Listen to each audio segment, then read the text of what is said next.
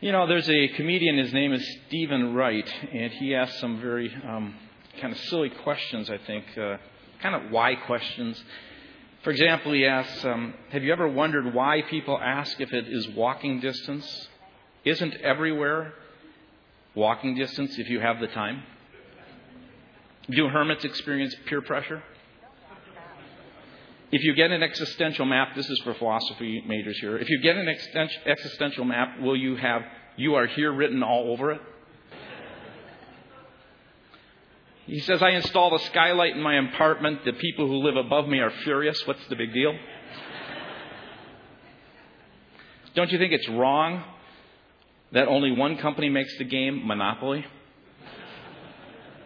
He asks just inane questions like if you work at a fire hydrant factory that does that mean that you can't park anywhere near the place or this one if you try to daydream what happens if your mind begins to wander um, those are kind of silly questions and sometimes you know kids ask those kind of questions don't they there's a whole website I, I realized as I was preparing this message uh, this week. There's a number of them that are built to answer the why questions that kids somewhere around three years of age start asking. You know, you know how that goes. They, they say, you know, you say, I want you to, to clean your room or do something like that. And they'll say, why? And you'll say, because. And they'll say, because why? Anybody been down this road? Oh, yeah. And you say, because I said so. But why do you say so? Because it's right. But who says it's right? And on and on the trail goes. You see, it's very interesting as we look at this passage of Scripture and we come to this point in the, the letter that was written to Titus. If you open your Bibles, if you have it, if not, we have these scriptures that will be um, above for you to see. In Titus chapter 3, verse 3, he comes to this point and he has been giving directives and commands. He's been telling people some things that they're supposed to do. He says, Be kind. He says, Be temperate. He says, Be respectful. Be self controlled. Be pure. Don't steal. Live upright. Live godly lives. then, as you get to verse 1, he says, Remind the people to be subject to rulers and authorities, to be obedient, to be ready to do whatever is good, which is said nine times in just these two little pages, these three chapters. Nine times, Paul says, basically be good. In fact, all these directives that he has here, he says, slander no one, be peaceable, considerate, show true humility toward all men in verses 1 and 2 of chapter 3. There are all these commands and directives that have happened in chapter 2 all the way up to chapter 3, verse 1 and 2, can basically be summed up by saying this do good. Be good, and from that goodness, allow it to flow from you the goodness of God. Well, Paul at this point, I think, is anticipating some questions. He's anticipating a why question. See, many of the other passages or the uh, letters that Paul writes to churches, he spends the first half of every letter sharing the basis for all the things he's going to tell them to do. He basically gives theology. Here's an understanding of who God is and what he's done and, and what he has done in your life and how that all affects you, and now here's how you live. Well, it's really interesting. He doesn't need to do this to Titus. Titus is a young preacher who has been told and, and encouraged by Paul. He was he came to this island of Crete where the, uh, of a number of followers of Jesus had had begun to meet and to settle in different parts of this island.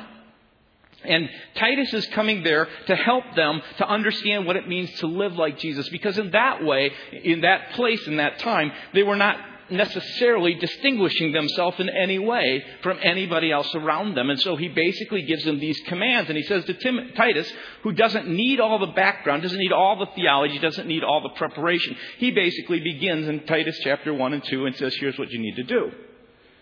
And then I think what happens in chapter 3, he kind of realizes, you know, I didn't set any of this up ahead of time, so maybe I need to do this for Titus's sake to anticipate some of the questions that he's going to have. The why questions. Such as when someone says, Why be good and kind to my coworker when they've intentionally gossiped about me or they've harmed me?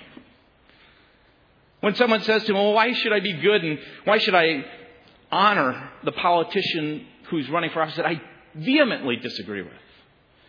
Or why help my neighbor who lets his dog run all over my yard and through my garden?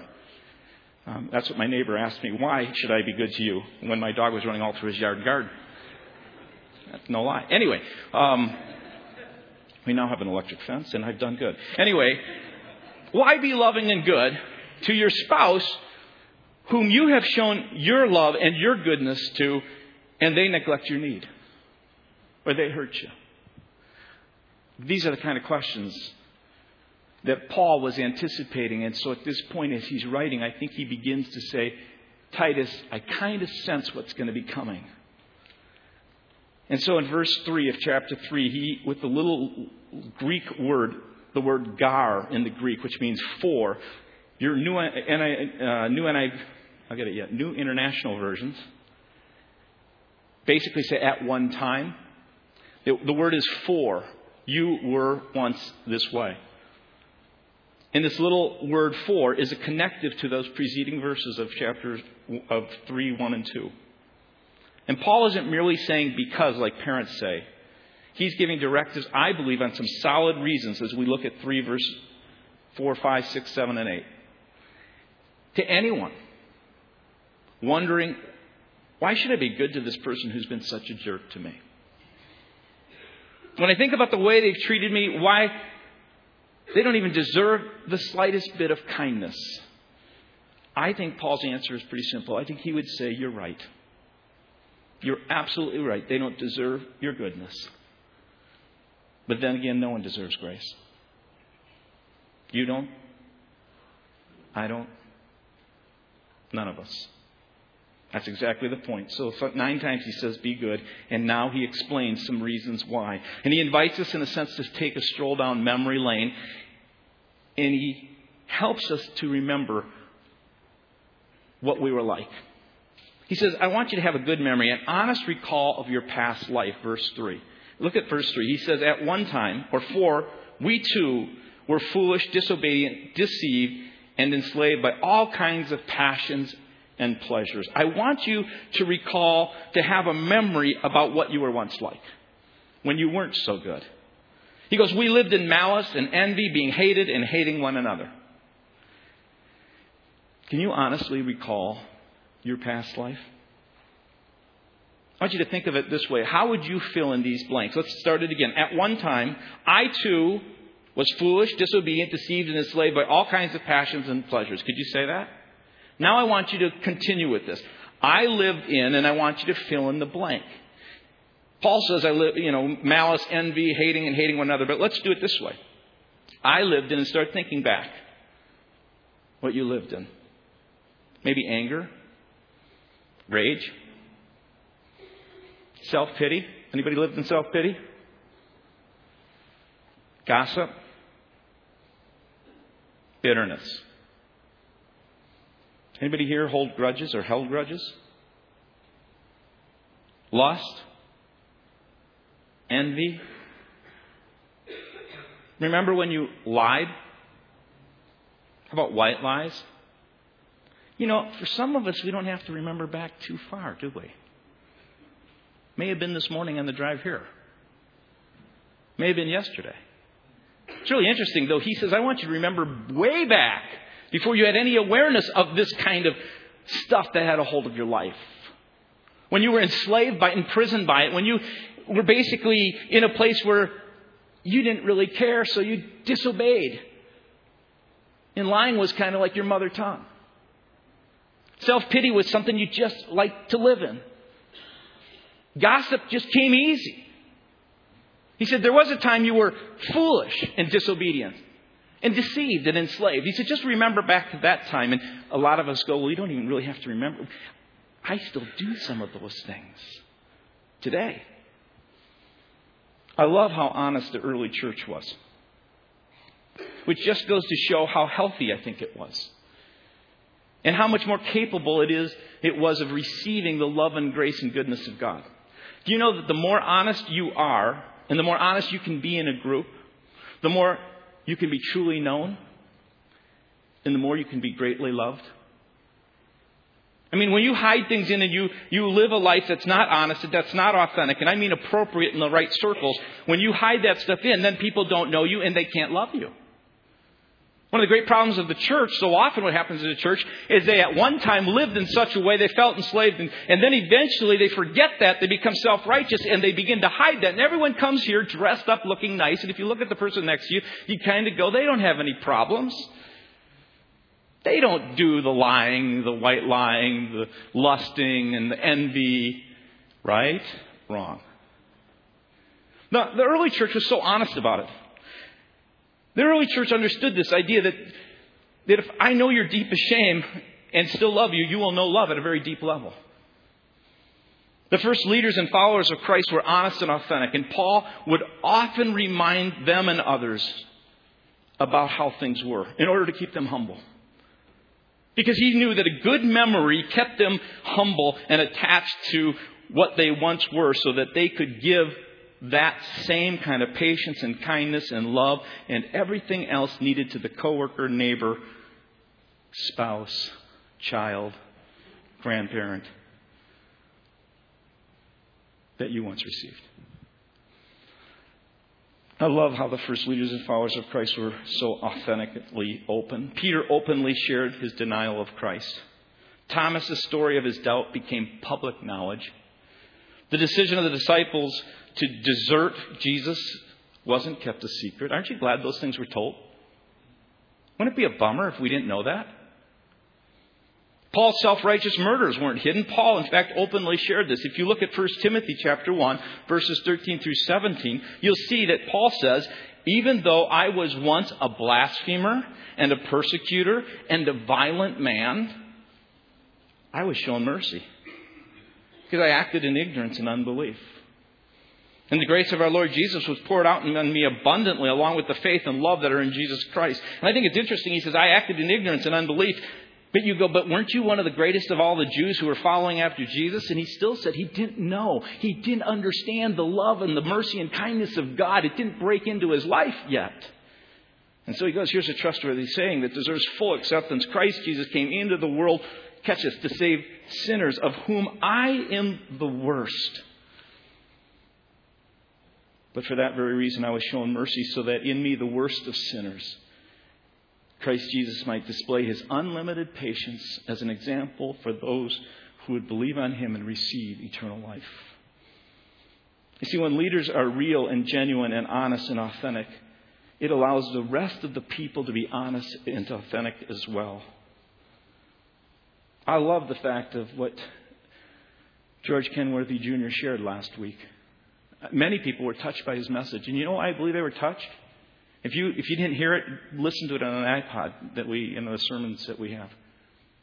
Because he was just, he was just outright honest. He basically said, you know what? I don't have my act together. I've had not all tens in my ministry, but ones and twos, and things haven't been quite what I would hope they would be. And people were touched by just that simple sense of honesty and humility. So often in the New Testament, people are quite open about their past life, and Paul seeks to remind them because he wants them to be humble. Look at 1 Corinthians chapter 6, verses 9 through 11. It says, you'll see it on the screen here. He says, Do you not know that the wicked will not inherit the kingdom of God? They will not come under the rule of God. Do not be deceived. Neither the sexually immoral, nor idolaters, nor adulterers, nor male prostitutes, nor homosexual offenders, nor thieves, nor the greedy, nor drunkards, nor slanderers, nor swindlers will inherit the kingdom of God. Look at verse 11. And that is what some of you were. How would you like it if I started listing a bunch of things? And I said, and that's what some of you, me included, were. But you were washed, you were sanctified, you were justified in the name of the Lord Jesus and by the Spirit of our God. Colossians 3, 5, and 10, he begins and he says, put to death. Because, you know, we're not to continue to live in this. We still sin. We still have these things that God, that we once did. But now we're enlightened. We understand it. And through his Holy Spirit, he begins to help us to, to root these things out of our life. That's the part of growth that we're all called to walk in. And, and even the growth process is to be kept open and honest so people can feed into it. So he says, put to death, therefore, whatever belongs to your earthly, fleshly nature, the way that you once were. Put it to death. And don't we all go, I wish it would just die? But we put it to death. sexual immorality, impurity, lust, evil desires, and greed, which is idolatry. Because of these, the wrath of God is coming. Look at verse 7. You used to walk in these ways in the life you once lived. But now you must rid yourself of all such things as anger and rage, malice and slander, filthy language from your lips. Do not lie to each other, since you have taken off the old self with its practices and put on the new self, which is being renewed in knowledge and in the image of the Creator. You know, when people are honest and authentic and in touch with their past life, then it is possible for God's loving forgiveness and undeserved goodness to begin to flow. A good memory of who you were and really who you are helps in giving that kind of undeserved goodness to other people. Remembering how you were, the undeserved patience and kindness that others extended to you helps you turn around and do the same to someone else. I remember when I was early on in my ministry and I was leading middle school students and I had to teach a middle school class uh, in, in, in the uh, Sunday school hour. Anybody ever taught middle school students? Yes. They are the best. And that's what I wanted to tell you. Okay. But it just so happened that all the rest were wonderful, but there was one student who couldn't sit still, who kept interrupting, who listened to nothing I wanted to say. And it was so difficult. And I was getting so upset and frustrated and worked up inside. And I was angry at the student. And I really wanted to give the student everything that I could in one sense and not good stuff. Until, this is honest truth, I, I sensed the finger of God on my heart saying, Kevin, who do you think you are? You were that student in middle school. I was. I remember I was in seventh grade and I was sitting in a Sunday school class and I was just a terror to the teacher. And this teacher was the nicest guy in the world. He never said an unkind word. He was so patient and so kind. And, and he just, he would kind of redirect me and he would ignore me and all these things. And I was, I was a pastor's kid and I thought I could get away with anything. And I remember going on. And at one point, I think he became so frustrated, he turned and he looked at, he kind of turned and looked at me and said, Cut it out, funny face. Honest to God, I was just like in shock. That would have been like swearing because he was so good. And I remember as I sat there thinking to myself, who are you so self righteous and haughty as you're teaching? You need to start praying and understanding how you can connect with this person. It doesn't mean you let the behavior, middle schoolers, it doesn't mean you let the behavior continue. It, I know that uh, Kevin Campbell will be very thankful I said that. It does mean this. It does mean this that each and every one of us, wherever we go, whether it be with coworkers or neighbors, or whether it be people that we live with in our house or people that we work with in different uh, uh, arenas, it means this that we don't approach these things self righteously in this haughty way as if we never were there, right? That's why he says, I just would like it if you would walk down memory lane and remember what you once were, and you weren't so good. And because of that, I ask you to give that same goodness to people around you. And then he goes on and he says, there's more to it than that. There's more than just remembering about the fact that you weren't so good. There's an even greater motive.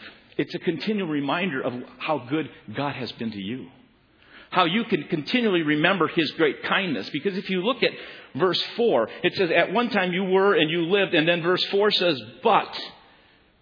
And that's a great word to underline. You might wonder, well, why? Because it's this idea of this intervention of God, how God steps in. He says, But when the kindness and love of God, our Savior, appeared.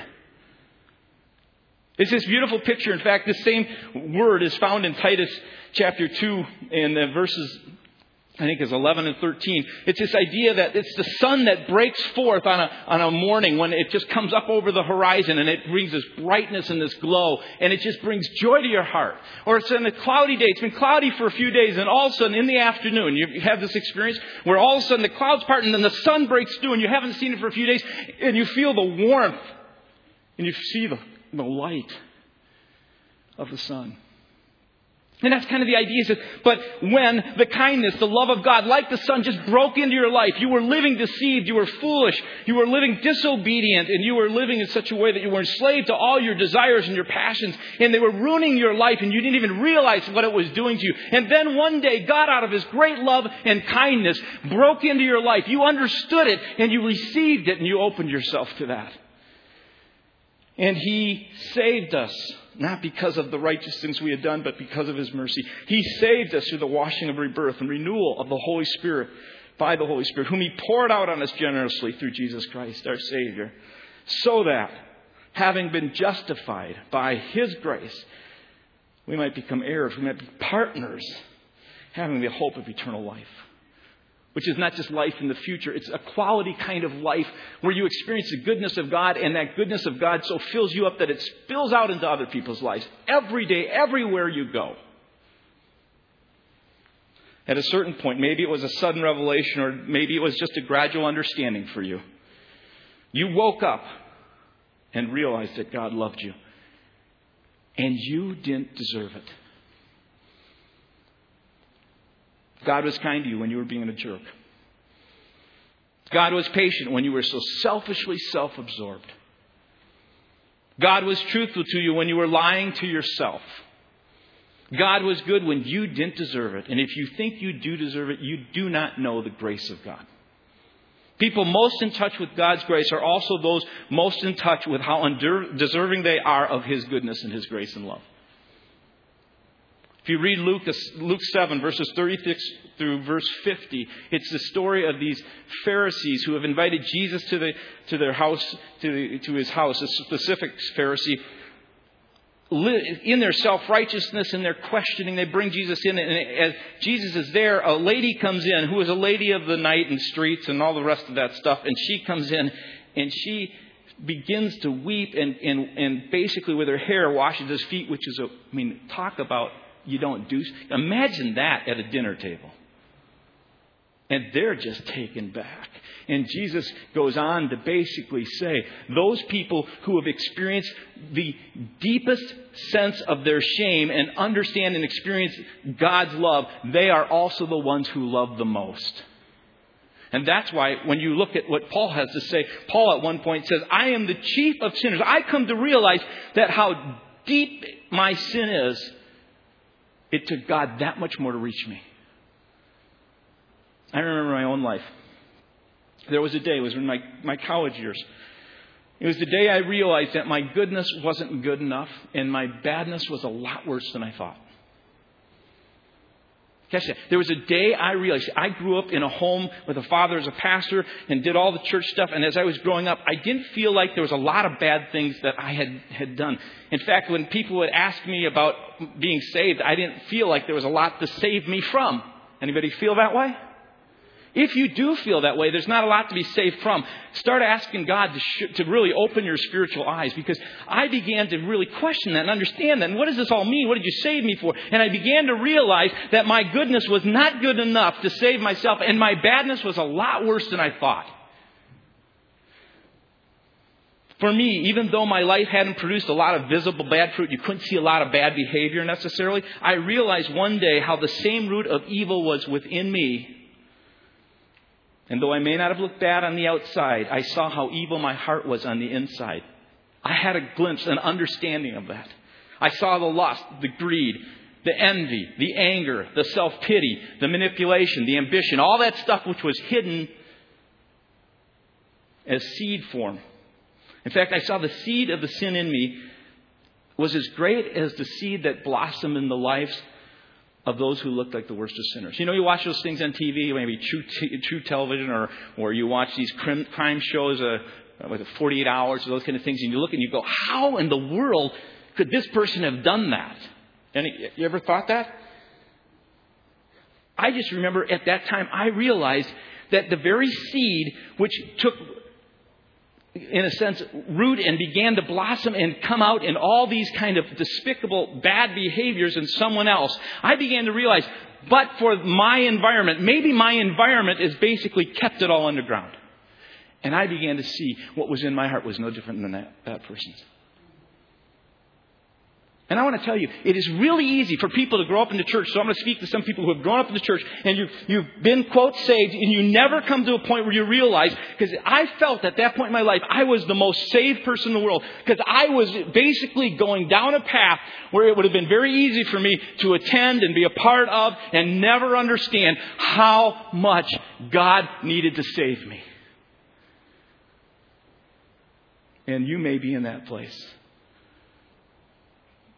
And I'm not shaming you. If you have those questions, they're great questions. Because you may have been like I did and just said, Well, I heard the word grace, but it doesn't mean a lot. What does that mean? Because when you begin to understand your own heart and you see it as God sees it, whether it's visible to anyone else, it sets you up for what I call a but God encounter. And it's found everywhere throughout the Bible. It's found throughout the New Testament. It's often how the grace of God works. There is always a but God experience in someone's life. Sometimes it's a night and day experience. An encounter like the Apostle Paul had. Galatians 1, verses 13 through 16. Paul says, For you have heard of my previous way of life in Judaism how intensely I persecuted the church of God and I tried to destroy it. I was advancing in Judaism beyond many Jews of my own age and was extremely zealous for the traditions of my father. But listen to this. But when God, like the sun, appeared in my life, he set me apart from verse and called me by his grace and was pleased to reveal Jesus. Sometimes it's just a gradual growing understanding, but in every case it leads to an understanding of our need to be saved from our own sin, our own selfishness, and our own pride. Ephesians chapter 2, verses 1 through 5 says this As for you, you were dead in your transgressions and sins in which you used to live when you followed the ways of this world and of the ruler of the kingdom of the air, the Spirit who is now at work in those who are disobedient. That's what he said in Titus disobedient, deceived. All of us also lived among them at one time, gratifying the cravings of our sinful nature and following its desires and thoughts. And like the rest, we are by nature objects of wrath. Verse 4 But, but because of his great love for us, God, who is rich in mercy, made us alive. God stepped in. And he loved us. He was patient. He was kind. He let us do all this foolish stuff and all with disobedience and, and, allowing us and hoping that we would come to a time where we would recognize our need of Him, repent and humble our, our hearts and call out to Him, and God would appear like the sun into our lives.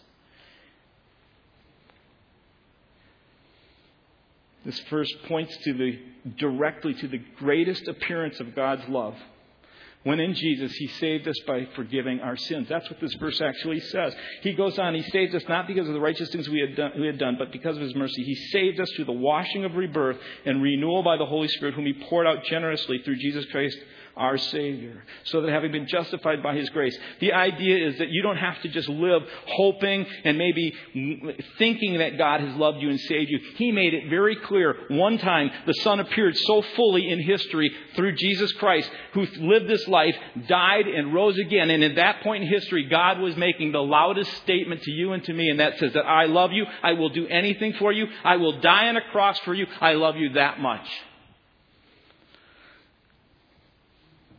And the point's pretty simple. Jesus saved us. He, he did good to us, not because we were good and deserved it, but because God is merciful and He's a gift giving God. I, I, would love to say to every person um, who you're in your teens and 20s, I just want, God is not, He is a good and gracious and gift giving God. He loves you.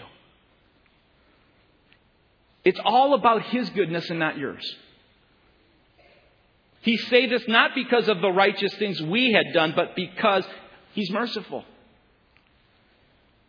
Friends, your salvation, your eternal hope is about God. The love of God that is in His heart for you and not the love that you have in your heart for Him. The reality is that once you understand that this God loves you and He saves you and takes you out of all this stuff, there is now a change in your heart and you begin to, you should begin to bask in the sun of His love. And as you begin to become full of that, it should begin to start to pour itself out in love towards other people so that those people who aren't kind, who aren't good and don't do those kind of things that deserve goodness, it, basically flows out goodness to them. And I'm not saying that you don't have boundaries. It's very clear you need boundaries. Some of you, the way you need to love some people is not by allowing their behavior to continue. You may need to speak the truth to them about that behavior in a way that's loving and kind. But not in a self-righteous way as if you have never lived that way, but in a way where you know and you understand, but you still need to confront it. And you're, your whole reason for being here, my whole reason for being here is because of what's in the heart of God for, for you and for me and what He displayed on a cross 2,000 years ago when the sun shined its brightest and then you step into it by faith, by an act of your will. You say, I want this in my life. And not only do I want it in my life, I want it to appear in other people's lives.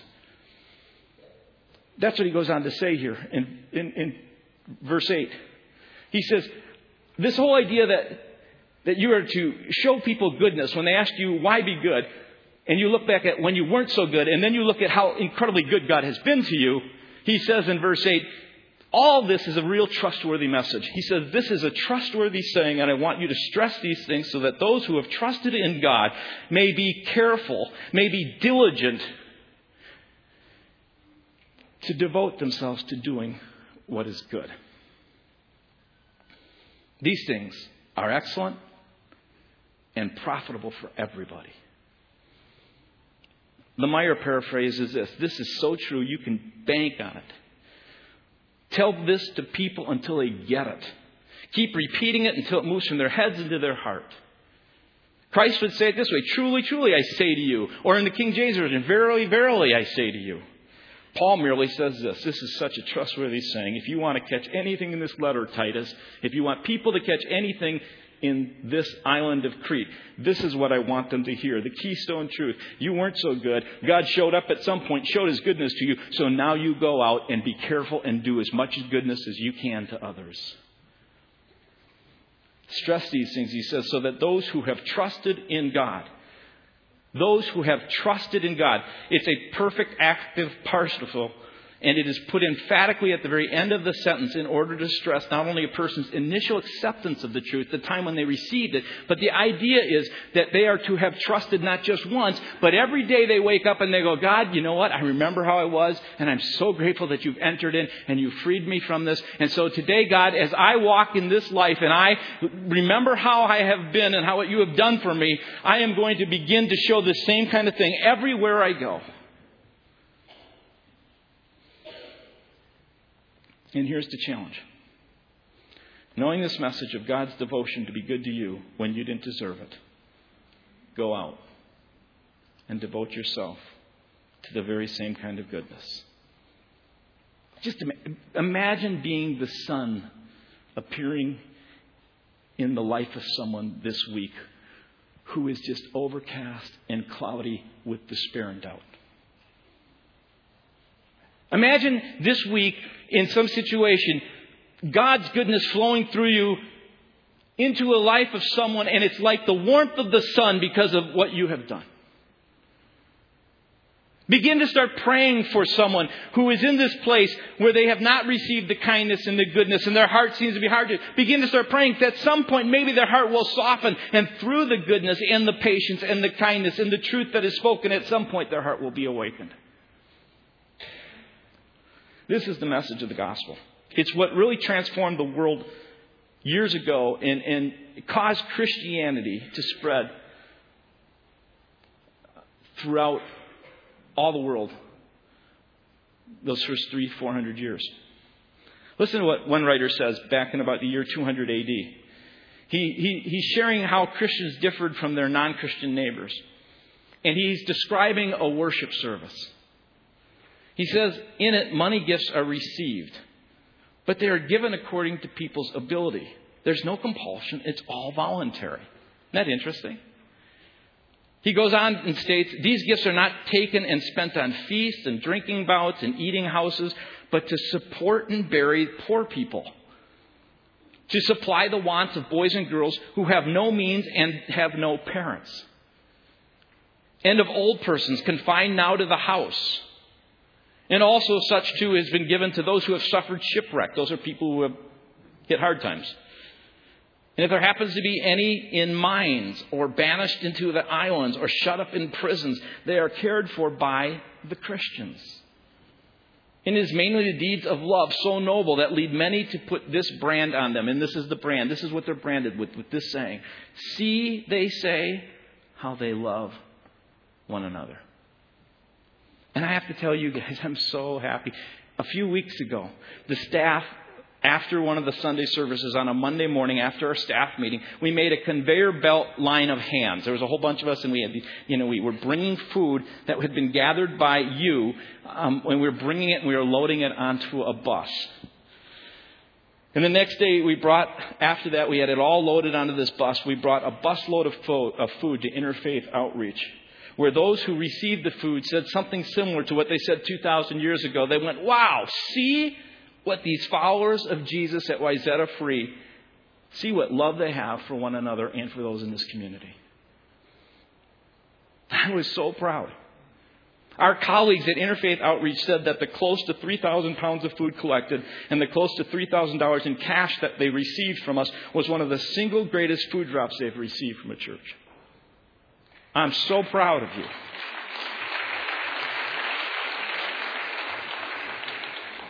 And this is a trustworthy saying. I want you to stress these things so that those who have trusted in God may be careful to devote themselves to doing what is good. Because guess what? These things are excellent.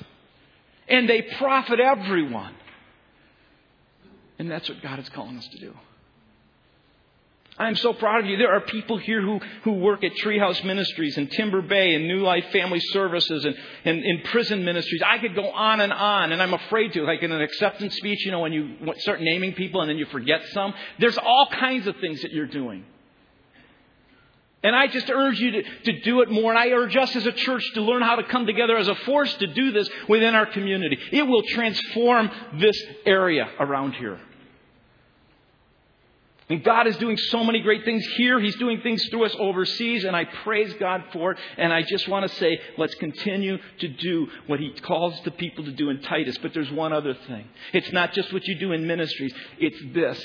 Is your life becoming more like Jesus? That's the real key to all this. It's not about all the good things we can do.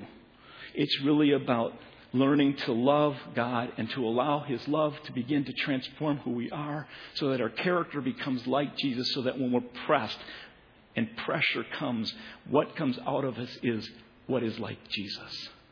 Amen? Let's just bow our heads and prepare for communion. Father, thank you. Thank you so much for the good things you do to us every day. We don't deserve it. God, we can just look out there and we see the grass and the trees and the flowers and all the things that you have made around us. They're things, they're really symbols of your love to us. They're, they're tokens of goodness that we don't deserve. And yet we just want to say, God, may we begin to allow that same goodness to pour in and through us and make us like you, Lord Jesus, we pray. Amen.